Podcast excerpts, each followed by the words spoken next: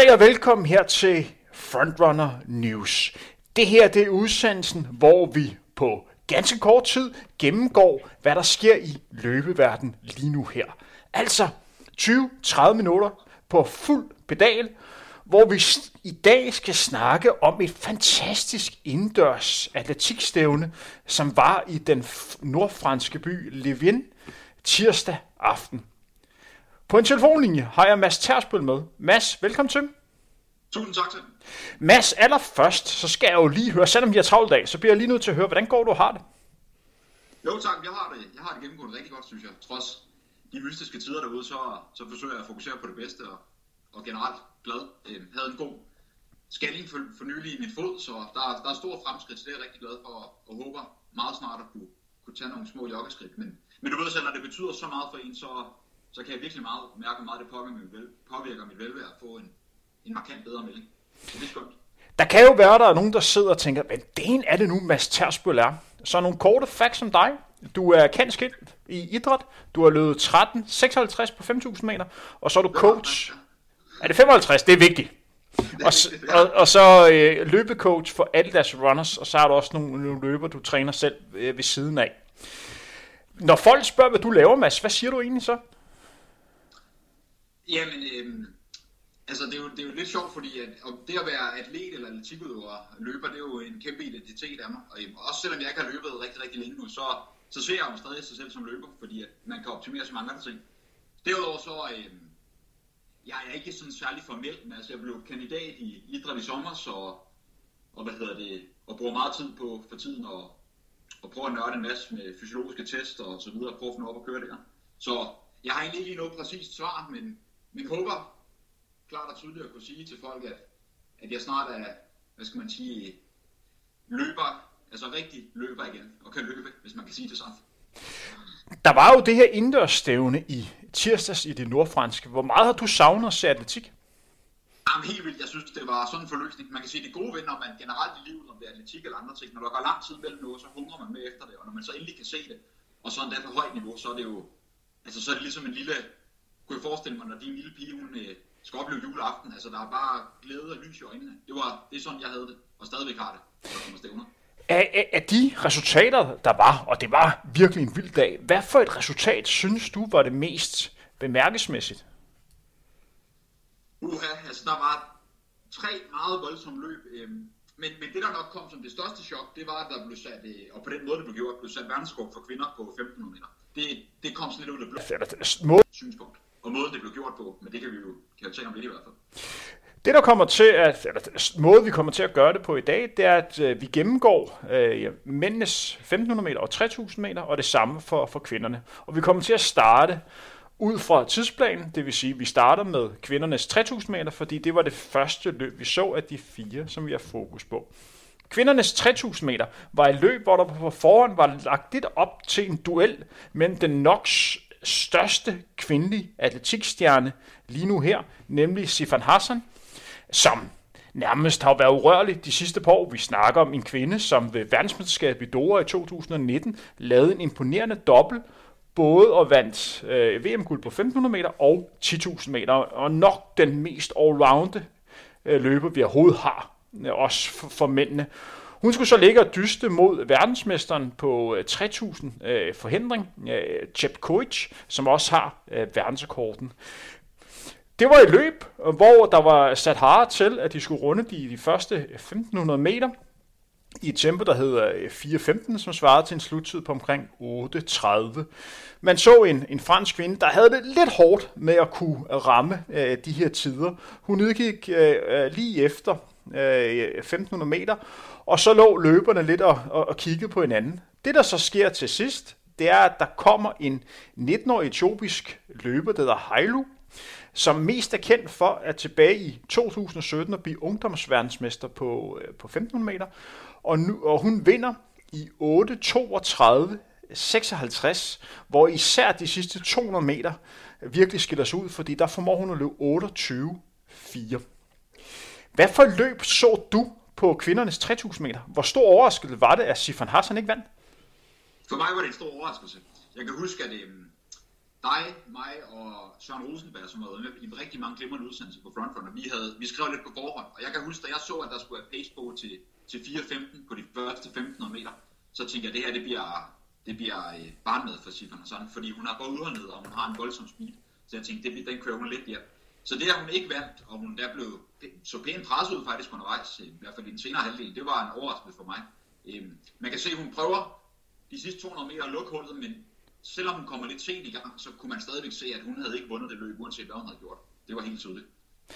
Hinden, øh, 19-årige Heilu, er det en ny stjerne, man skal holde øje med? Ja, jeg vil sige det sådan, når man slår Sifan Hassan, som ikke bare en enkelt eller to gange har gjort det rigtig, rigtig godt på den internationale scene, men har gjort det i flere år på allerhøjeste plan, og der har en, en kæmpe rækkevidde, altså helt ned fra 800 meter op til halvmarathon, så, øh, så er der ingen tvivl om, at Heilu det er en, det er en kvinde, man skal lægge mærke til fremadrettet. Det tror jeg. Hvordan adskiller det sig at løbe indendørs kontra udendørs? Hvad er det for nogle faktorer, som er spillet, når man løber indendørs? Jamen, altså, udover det åbenlyst, der selvfølgelig altid er samme forhold, der ikke er vind og så videre, så øhm, er der jo det, den store forskel til, det ved mange lyttere, men der er måske også nogen, der ikke ved det, det er jo, at man løber på en 200 meter bane. Det vil sige, at man løber dobbelt så mange sving på en 3000 meter, fordi man skal løbe 15 omgange frem for 7,5 omgang. Og så er det hævet sving. Det vil sige, at der er nogle taktiske overvejelser, man skal gøre sig. Man skal være hurtigere til at reagere, og man skal, være, man skal reagere på de rigtige tidspunkter. For eksempel ser man typisk, at det eneste sted, der stort set kan over, overhældes, medmindre man har enormt overskud, det er på langsiden. Hvis du overhælder i kurverne, det er nærmest, altså det er næsten en dødsdom i forhold til energispil i hvert fald. Øhm, og så ser man også, at der er lidt mere slåskamp indendørs. Man så det specielt på, på specielt mændenes 3000 meter, lige lidt længere ned i feltet, hvor meget øhm, rumsteren der var, fordi folk de er ivrige, de vil gerne frem. Det samme gør, gør, gør så selvfølgelig gældende for kvinderne, men de er generelt lidt flinkere mod hinanden, synes jeg. Når man løber udendørs, for eksempel en 3000 meter, så ser man typisk, at man slutter af med at øh, løbe rigtig stærkt på den sidste omgang, det vil sige de sidste 400 meter. Når man løber indendørs, så virker det som om, man først starter, når man mangler 200 meter. Er, er, er det rent mentalt, at der, det betyder et eller andet, nu er man ude på sidste omgang? Ja, jeg tror simpelthen meget, at det ligger i, i det mentale aspekt af det, at, øh, at det ligesom er en omgang igen. Også fordi man skal huske på, når man, selvom de her kvinder, men de er så erfarne og har gjort det så mange gange, så når man ligger og redliner, altså presser sig selv så hårdt, så det er ikke altid, man tænker ah, helt klart. Så når der står tre omgange igen, så kan det godt være, at man i hovedet tænker, at der er lidt længere, end der reelt egentlig er. Øhm, så jeg kunne forestille mig, at en del af det ligger, ligger deri. Så kan det også bare være det rent taktiske, at hvis man lige har en smule krudt i benene til sidst, og ved, at man kan komme foran med 200 meter igen, hvis man bare kan holde den, nu ser jeg bare i godsøjne, kan holde modstanderen væk på langsiden, så er chancen for, at man tager sejren, den er, den er markant større, større end den vil være udendørs. Simpelthen på grund af de hævede sving.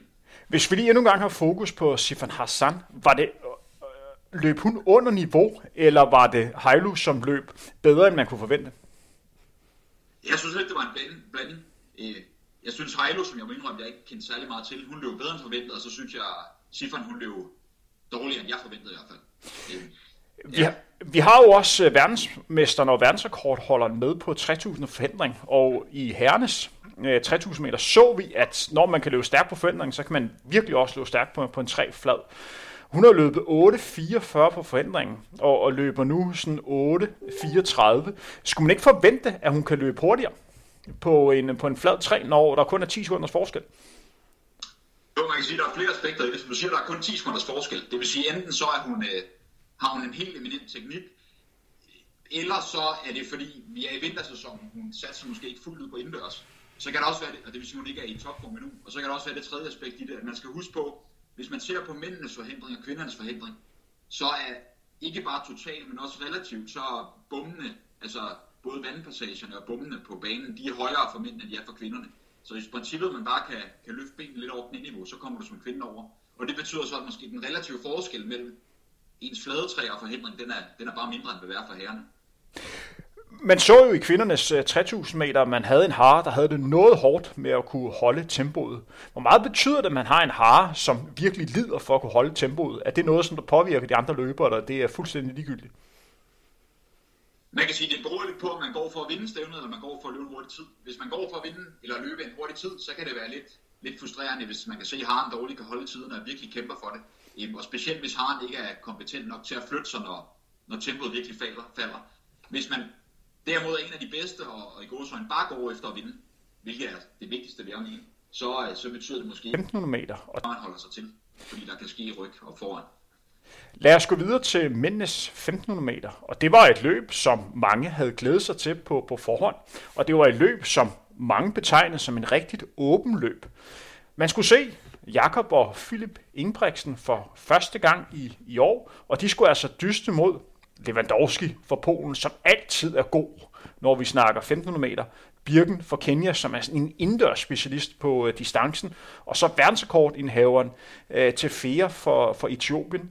Der har på, som skal ligge og køre 55, 56 øh, per omgang. Det man ser, det er, at der har en udgår, så tager Jakob løbet i egen hånd og simpelthen massakrerer felten. Den eneste løber, der formår at hænge en lille smule med, det er Birken, og han går virkelig kold til sidst og ender på, nede på en 9, 10. plads. Jakob Ingebrigtsen ender med at vinde i 3.31.80, den femte bedste tid nogensinde, sætter Europakort med halvanden sekund og vinder med næsten 5 sekunder. Mads, var det ikke et helt sindssygt løb, vi så her? Ja, det var fuldstændig vanvittigt. Altså, måden han gjorde det på, måden han, han decideret smadrede, han fik jo verdensklasse løbere, du nævner selv Lewandowski og flere andre gode, øhm, som har taget medaljer til de aller, allerstørste stævner overhovedet, VM, OL, EM. Øhm, dem satte han fuldstændig på plads, de var rene statister. Det var helt absurd på den fede måde at se, og så så det let ud for Jakob. Altså det var, jeg må indrømme, det løb overraskede mig også. Nu ved jeg, at Jakob er god, men at han kunne sætte den så meget på plads, og vinde med lige over 5 sekunder indendørs, og samtidig løbe så stærkt, det er, det er helt uhørt. Jeg ved ikke, hvor grænserne er for, for den gode Jakob. Han var jo relativt tæt på at få verdensrekorden. Vi har en verdensrekord, som ja, til flere har, som jeg mener, den er 3.31.08. Og han er altså inden for et sekund fra dig. Tror du, han gik efter verdensrekorden? Det er svært at sige. Øhm, jeg, jeg tænker ikke i og med, det var sådan det første rigtige stævne i år for, for Jakob, så tror jeg ikke lige frem, at han gik efter verdensrekorden. Men det kunne da godt være undervejs, hvis han så splittede, at han tænkte, nu får han et skud. Jeg tror bare, han ville teste benene og få sådan en god rustbuster, som man siger, for at se, hvor han stod henne. Øhm, at han så endte med at være så relativt tæt på, det er jo kun et enormt positivt tanke. Men vi hørte ham jo også bagefter.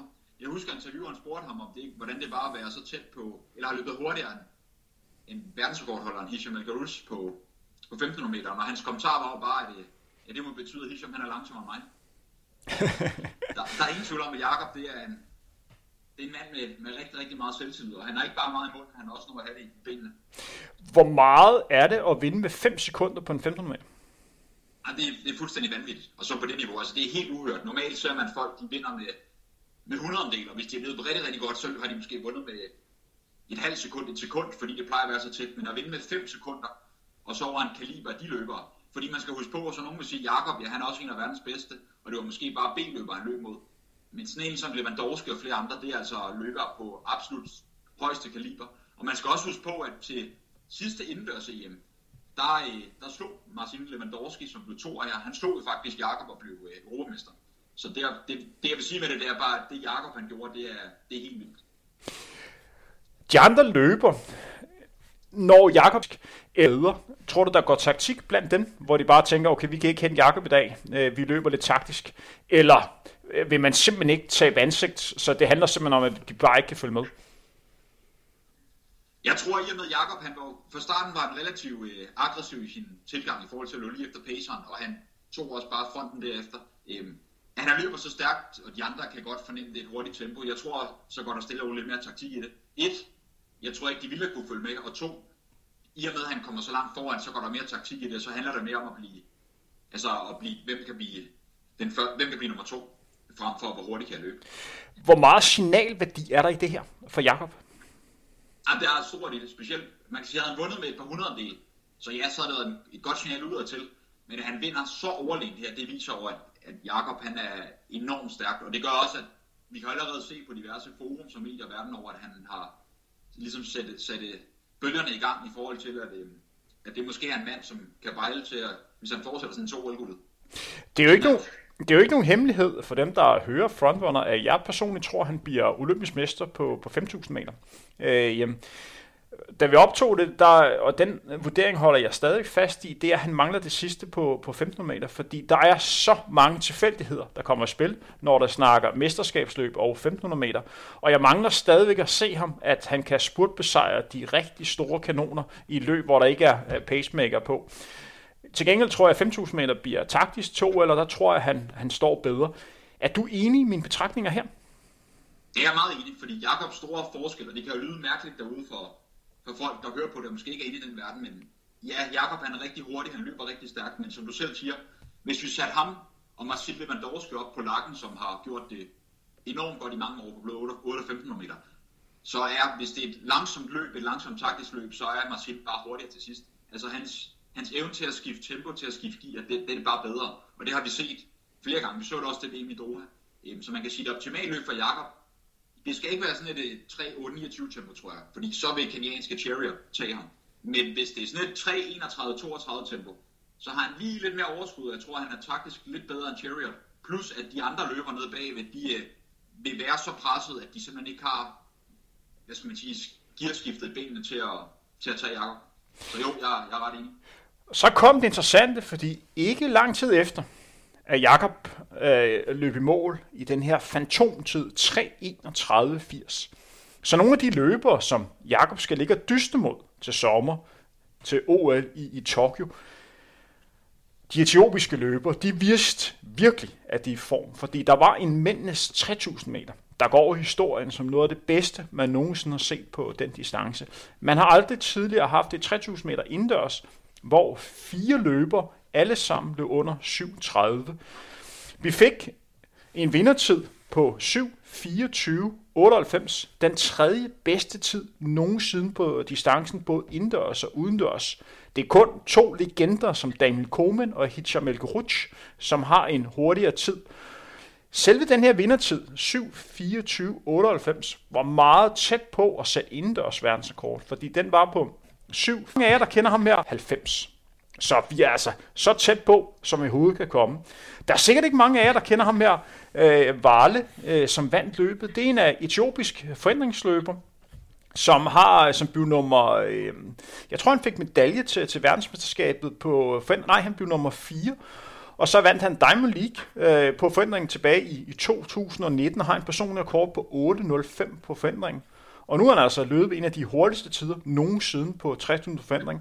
Han fik altså tre andre landsmænd under øh, den her øh, magiske grænse på 7.30, hvor den mest kendte af dem nok er Baraka, øh, som tidligere har løbet 12.43 på 5.000 meter. Han løb 7.26. Det var et løb, hvor der var, hvor der var pace på, øh, og de lå og kørte den ene omgang efter den anden på omkring 30 sekunder, da den sidste pacer gik ud. Var det et stort spørgsmål, okay, hvad sker der her? Går der taktik i den, eller holder de, de pace? Og det man så, det var faktisk, at tempoet gik en lille smule op, så i stedet for at ligge og løbe 30 højt, så lige pludselig var de nede og have øh, runder på, på 29, inden det gik rigtig stærkt på de sidste 2-3 omgange. Og man så en virkelig fantom afslutning på de sidste 200 meter. Det her løb, Mads, var det ikke fuld, fuldstændig absurd, det vi så her?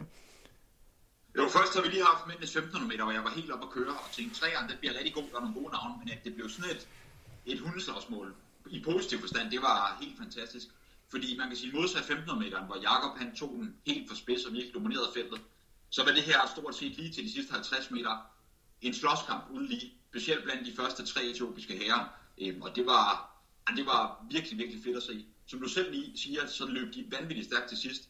Hvis man ser på splittiderne, så rundede de 2.000 meter. Det var bestemt til at løbe 5.00. De lå lige over 5.01, det vil sige sådan noget lige over 2.30 km. Det vil sige, de har lukket af i, i lige over 2.23 på de sidste 2.000 meter. Og det er vanvittigt hurtigt. Jeg mener, det var fra 600 til 200 i det leje under tømmerbordet. Der smed de lige en 56 omgang ind, før de så lukker helt af til sidst. Det var, og det var så imponerende at se på. Det løb, når det fedeste, hvor der både bliver løbet stærkt, men der også bliver kæmpet om sejren. Har man tendens til at undervurdere de her forretningsløber? Øh, Varle er jo mest kendt på, øh, på at løbe rigtig stærkt på, på forhindringer. Øh, har man, får de simpelthen for lidt kredit på, hvor gode de reelt er? Der er ingen tvivl om nogle gange, at folk de tænker, at forhindringsløbere ikke kan løbe andet. Men vi ved også bare, at hvis du skal være en af verdens bedste forhindringsløbere, så skal du også kunne løbe verdensklasstider på andre distancer. Og man kan sige, øh, at uh, han har løbet de der 8.04, 8.05 på den flade forhindring, så har han nu løbet cirka 40 sekunder hurtigere på den flade træer. Øhm, om det er så ens med, at han har rykket sit niveau, eller det er bare der, han ligger, det, det viser bare, hvor, hvor stærk en løber han er. Så jo, som du siger, forhindringsløberne, de, øh, der er ingen tvivl om, at de nogle gange skal have lidt mere credit. Også fordi de er vant til det løb, hvor der er meget rytmeskifter, der kan være slåskamp, de skal over bombe. Så de bliver nok ikke, kunne jeg forestille mig, lige så stressede undervejs, hvis der sker lidt, hvis der er lidt slåskamp og så videre. De er alligevel vant til at ligge og, og have deres egne, sådan en metator, bogstaveligt talt og sådan metaforisk forstand, have deres egne små øh, toppe, de skal over undervejs på findringen. Og det her var jo den hurtigste tid i 21 år på den her 3000 meter distance. Hvis vi nu havde set Jakob Ingebrigtsen på, på 3000 meter, havde han vundet det her løb? Jeg er ikke sikker på, at han havde vundet. Han løb 7-7 udendørs. Han blev slået af, hvad hedder det, Jakob Kiplimo, verdensmesteren på halvmarathon øh, sidste år, altså udendørs. Løb han 7-27, hvilket er voldsomt hurtigt. Løb 7-24, det er lige at, at spænde skruen, og så måden det blev gjort på. Men igen, jeg, jeg må indrømme, efter den 1500 meter, så overlegen han var, og vi ved også, at Jakob Forse er mere udholdenhed, end det, end det er rå speed.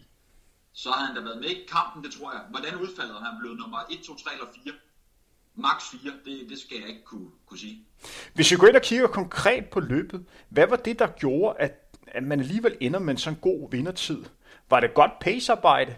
Var det fordi, at løberne er sultne, fordi der ikke har været så mange konkurrencer? Eller var det den her indbyrdes rivalisering om, at de etiopiske løbere simpelthen ikke ville tabe til hinanden? Jamen, jeg tror ind til cirka 2.000 meter, der øh, var det et godt pacearbejde. De lå også i de der 29,5 til lige over 30 sekunder i omgang, hvilket svarer til en sluttid på, på 37 øhm, de sidste 1000 meter, så tror jeg, det handler om, at afrikanerne, man skal huske på, i og med de største af løbende i coronatiden her, det er øh, i Europa, stort set alt, der er et par stykker i USA også, så har de måske ikke lige så mange chancer, hvis ikke de er i længere perioder, så de er enormt sultne. Men så tror jeg, at det vi så, og grunden til, at vi så en så imponerende afslutning, det var netop, at de, specielt de fire første etiopier, de, at de vil ikke tabe hinanden, de vil vinde over hinanden. Havde, havde Valle løbet alene, så havde han ikke løbet så stærkt, som han gjorde. Det, det er jeg helt sikker på. Og det viser igen bare, ligesom hvis man træner sammen og bliver bedre, hvis man konkurrerer sammen, så skal, så skal man også huske på, at ens konkurrent er med til at gøre, at man selv får det bedste ud af, af sig selv. Hvis vi går lidt videre og så kigger på kvindernes 1500 meter, hvor vi altså fik en ny verdensrekord. Efter at vi var tæt på verdensrekord i nogle af de andre løb, så fik vi det altså her på denne distance. Og verdensrekorden blev slået med lidt over to sekunder. Segej for, for Etiopien som er tidligere øh, bronzevinder på øh, 15 meter øh, distancen. Det var hun øh, ved verdensmesterskabet i Doha. Hun ender med at vinde i 3.53.09 og slår altså sin landsmand, de Barbers verdensrekord. Det er løb, hvor Laura Myhre, den stærke britiske løber, bliver toer i 3.59. Hvis du går ind og kigger på pacet i, i det her løb, så runder hun de første 400 meter i 58-97. Det er altså 3.41 øh, pace. Så går tempoet ned op til 800 meter. Øh, hun runder 800 meter i 2.05-94. Der udgår haren så. Det vil altså sige, men 4-800 meter, den er løbet på næsten 67 sekunder. Så holder hun øh, et nogenlunde stabilt tempo, og så rykker hun så, og mellem 1000 til 1400 meter, der løber hun på 60 sekunder. Så, så tempoet bliver sat gevaldigt op her og hun holder nogenlunde også øh, tempoet de sidste 100 meter. Den her måde at løbe på, er det ikke helt ekstremt? Jo, og det er ikke ekstremt på den imponerende måde. Eller det er imponerende, at hun kan løbe så stærkt, hun gjorde med måden at løbe på, fordi det var en fjollet måde, sådan set i bagklodskab, hun løbe på. Det var sådan noget zigzag-løb. Voldsomt hurtigt tempo, ned i tempo, op i tempo, ned i tempo, op i tempo. Og det går bare rekorden endnu mere imponerende. Så det var, det var meget, meget voldsomt at sætte, fordi når, når man sætter verdenskort normalt, så bliver det gjort sådan med relativt jævne splits, og så lige lidt hurtigt til sidst typisk. Men det, det var jo virkelig, øh, det var nærmest i lidt groft sagt intervalløb, hun, hun nåede løb. Kan man ikke få, mere... hun kunne løbe hurtigere, hvis pace var lidt mere stabilt? Uden tvivl, uden tvivl. Hvis der var mere stabil pace, og der var nogle modstandere, fordi det sidste lange stykke, der løber hun helt alene. Og hvis man sammenligner med herrenes 15 meter, hvor Jakob vinder med, med lige over 5 sekunder, så vinder øh, til Sky her, hun vinder faktisk med lige over 6 sekunder, godt og vel 6,5 sekund foran øh, britiske Laura Myr. Så det, der er ingen tvivl om, hun er mere i, i benene, hvis, hvis hun får modstander bedre pace. Var det her i virkeligheden ikke, vi var lidt inde på det i starten, men var det ikke det mest sådan vanvittige løb, vi så, når man tænker på måden, det blev løbet på? 100 procent, det var det. Fordi ikke, man kan altid sige, når det er verdensrekord, at det er vanvittigt, og det er vanvittigt, men det er som du selv siger, måden det blev løbet på, gør bare den her præstation endnu mere imponerende. Så jeg synes klart, det var både for mit vedkommende den aftens overraskelse, men det var også øh, det sådan mest imponerende resultat. Det, der var interessant ved det her stævne, det er, at udover at vi så på mændenes 3000 meter, vi havde Jakob Ingebrigtsen, hvor man tænker, hvad den kunne han have løbet her, så står vi også i en situation, hvor der havde Sifan Hassan, som løb øh, på øh, kvindernes 3000 meter, som er verdensmester på distancen, og kvinden, som man snakker om, som er den nok hurtigste kvinde lige nu i historien på, på 1500 meter, en løber, som man har forventning om, måske kan låne 53 øh, udendørs, som altså været den bedste tid øh, nogensinde. Hvad kunne hun have gjort på den her 1500 meter? Altså, jeg, jeg tror ikke, hun havde ikke vundet, ikke med den form, hun er i nu. Hun har nok løbet et sted, der hed 3, 5, 6, 57, altså blevet to foran Laura Myre og, og bag til Sky her. Øhm, når hun er i topform, så øh, er der ingen tvivl om, at øh, hun klart kunne bejle til, til en også verdensrekord her, men mindst, det hun viste på træerne, der er hun ikke i form til det endnu. Et stykke fra. Mads, der er lige nogle enkelte ting, vi lige skal, skal snakke om, før vi runder af for i dag. Vi skal sådan lige analysere hele stævnet og komme lidt ind på, hvad det her får af betydning. Først og fremmest, 2020 har været et år, hvor der har været rigtig meget fokus på, på løbesko. Og debatten omkring løbesko er faktisk også begyndt at blomstre lidt op igen. Fordi man er jo begyndt at kigge på, hvad de her løber har på. Det man så, det var, at løberne løb i de her nye øh, super sko fra Nike. Men man så også, for eksempel Segai havde en ny øh, sko for, for Adidas. Kan man forvente, at der er nogle nye spændende sko på, på trapperne, som også er med til at gøre, at tiderne bliver endnu hurtigere? Jamen, der er ingen tvivl om, at alle de andre mærker, de også øh, catcher op og sikkert har noget, der er mindst lige så godt som Nike efterhånden har. Fordi som du selv siger, man begynder at se en tendens, også når man ser diverse løbere på landvejene, hvad de løber i, og, og pludselig løber, der er sponsoreret enten Nike eller Adidas, løber i, i et andet mærke på, på træningstur, der kommer frem, at, at teknologien, den er, ja, den der udvikler sig endnu mere. Øh, så kan man selvfølgelig synes om, hvad, hvad nu synes gang om det, men det gør, hvad skal man sige, spillefældet lidt mere jævnt, men men ja, min personlige holdning er stadigvæk, jeg har svært ved at sætte det sådan i perspektiv i forhold til rekorder, fordi de ikke har løbet i, i så hurtige sko, så at sige. Det her var jo en fantastisk dag for etiopisk langdistansløb. Hvis du lige fjerner øh, Jakob for ligningen, så alle de øh, øh, vinder, der var, de kom fra Etiopien. Og mændenes 3000 meter, det var altså fire etiopiske herrer, som alle sammen blev under 37. Hvad er det, der sker i Etiopien? Det meget, meget forhåbentlig træner rigtig, rigtig godt og i, i super god form, fordi det så meget, meget øh, imponerende ud. Øhm, jeg, jeg håber og tror selvfølgelig på det bedste, men jeg synes også nogle gange, uden at sige noget forkert, jeg, jeg er altid, hvad skal, jeg ved ikke om jeg kalder det naiv, men, men er sikker på, at folk gør det på ren vis, men jeg synes bare nogle gange, hvis vi for eksempel ser tilbage til øh, TM i Cross sidste gang, det nogle gange var, det var jo ikke i, i 20, men i 19, der kan jeg huske, at jeg på forhånd sagde, at øh, ham svenskmanden, svenskeren, han, øh, han vandt, og han, øh, han var dopet. og det, det siger jeg slet ikke, de var dem her, men, men jeg synes bare nogle gange, når man ser de der absurde præstationer, så, så er man i hvert fald nødt til at gå lidt dybere i, til værk i forhold til at, at teste, og ikke bare teste stævner, men også teste i landet. Øhm, og vi ved jo bare under coronatiden, der har der ikke været lige så mange test verden over. Øhm, så jeg synes bare, jeg tror overhovedet på det bedste, men man skal bare være opmærksom på, at det ikke er altid sikkert, det er gjort på, på havregryn og, og skummel. Øh, og som Jakob, han ville gerne, øh, han sagde også efterfølgende, han ville gerne have den her rekord valideret, han løb. Og derfor vil han gerne testes, og det kunne måske tyde på, at det ikke er alle mænd, der er blevet testet lige grundigt. Hvis vi går ind og kigger på, og skal komme med en forklaring alligevel på de gode resultater. Jeg har skrevet forskellige ting op, og så får du et spørgsmål, hvad for en af de ting, du hælder mest til? Er det udviklingen for løbesko? Er det bedre træning? Er det doping? Eller er det det faktum, at corona har gjort, at et, mængden af sponsorater er blevet, blevet lavere, øh, der er simpelthen færre penge i omløb, og der er endnu mere kamp om at vise, hvad du kan, fordi der også er færre stævner at vise i. Hvad for en af de faktorer synes du forklarer de gode resultater, vi så i tirsdags? Jamen, selvom jeg lige nævnte, at man måske skal være opmærksom med, og lige, bare lige tænke over det i hvert fald, så tror jeg mest på det sidste. Jeg tror virkelig, at corona har gjort noget godt, hvad det angår, at folk har haft mere stabil træning. Og som du selv nævner, der er lige pludselig ikke lige så mange sponsorater, lige så mange finansielle muligheder for folk. Så når, når muligheden er der, så ved man også, at man skal være på toppen. Og det gør også, at løberne ikke hele tiden skal ligge og konkurrere, men måske har mere stabile træningsperioder. Og så tror jeg også bare, at, at, at det, at toppen har haft tid til at ikke bare træne, men i den grad restituere, øh, i højere grad, end de måske ellers har haft. Fordi man skal ikke forglemme, hvis man, hvis man for eksempel er på sådan en indendørstur og rejser rundt fra løb til løb, et par gange om ugen, og måske i Europa i 6-8 uger, det tager også hårdt på kroppen at flyve rundt på, på hoteller og nye steder, nye indtryk hver gang.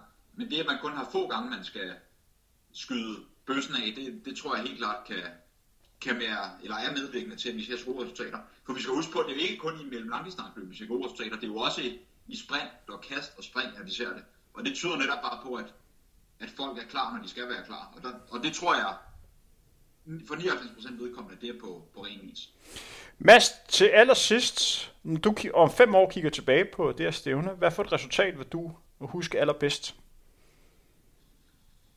Jamen, så selvom jeg synes, at kvindernes verdenskort var det mest imponerende, så synes jeg, at det Jakob han leverede, det, det var fuldstændig vanvittigt. Jeg tror ikke, eller jeg, undskyld, jo, jeg tror netop, jeg vil huske tilbage på, at det år, OL-året, vi krydser fingre for, at der kommer et OL, det er jeg nu sikker på, at der gør, men at det var der, hvor han startede over med at sende en, en ret voldsom besked til sine konkurrenter i verden om, at, at han er ikke kommet for at være på toppen. Og, Under news. Mads, vi er kommet til, til vejs ende. Det her var Frontrunner News, hvor vi dykkede ned i det fantastiske stævne, der var i Frankrig for et par dage siden. Held og lykke med genomtræningen. Vi er mange, der glæder os til at se os, eller se dig, når du kommer tilbage igen. Nå, tusind tak, det sætter jeg stor pris på. Og den største tak skal lyde til jer, som har hørt med i det, der blev lidt over en halv time. Det her var Frontrunner News. Mit navn er Henrik Thiem. Vi høres ved igen inden længe.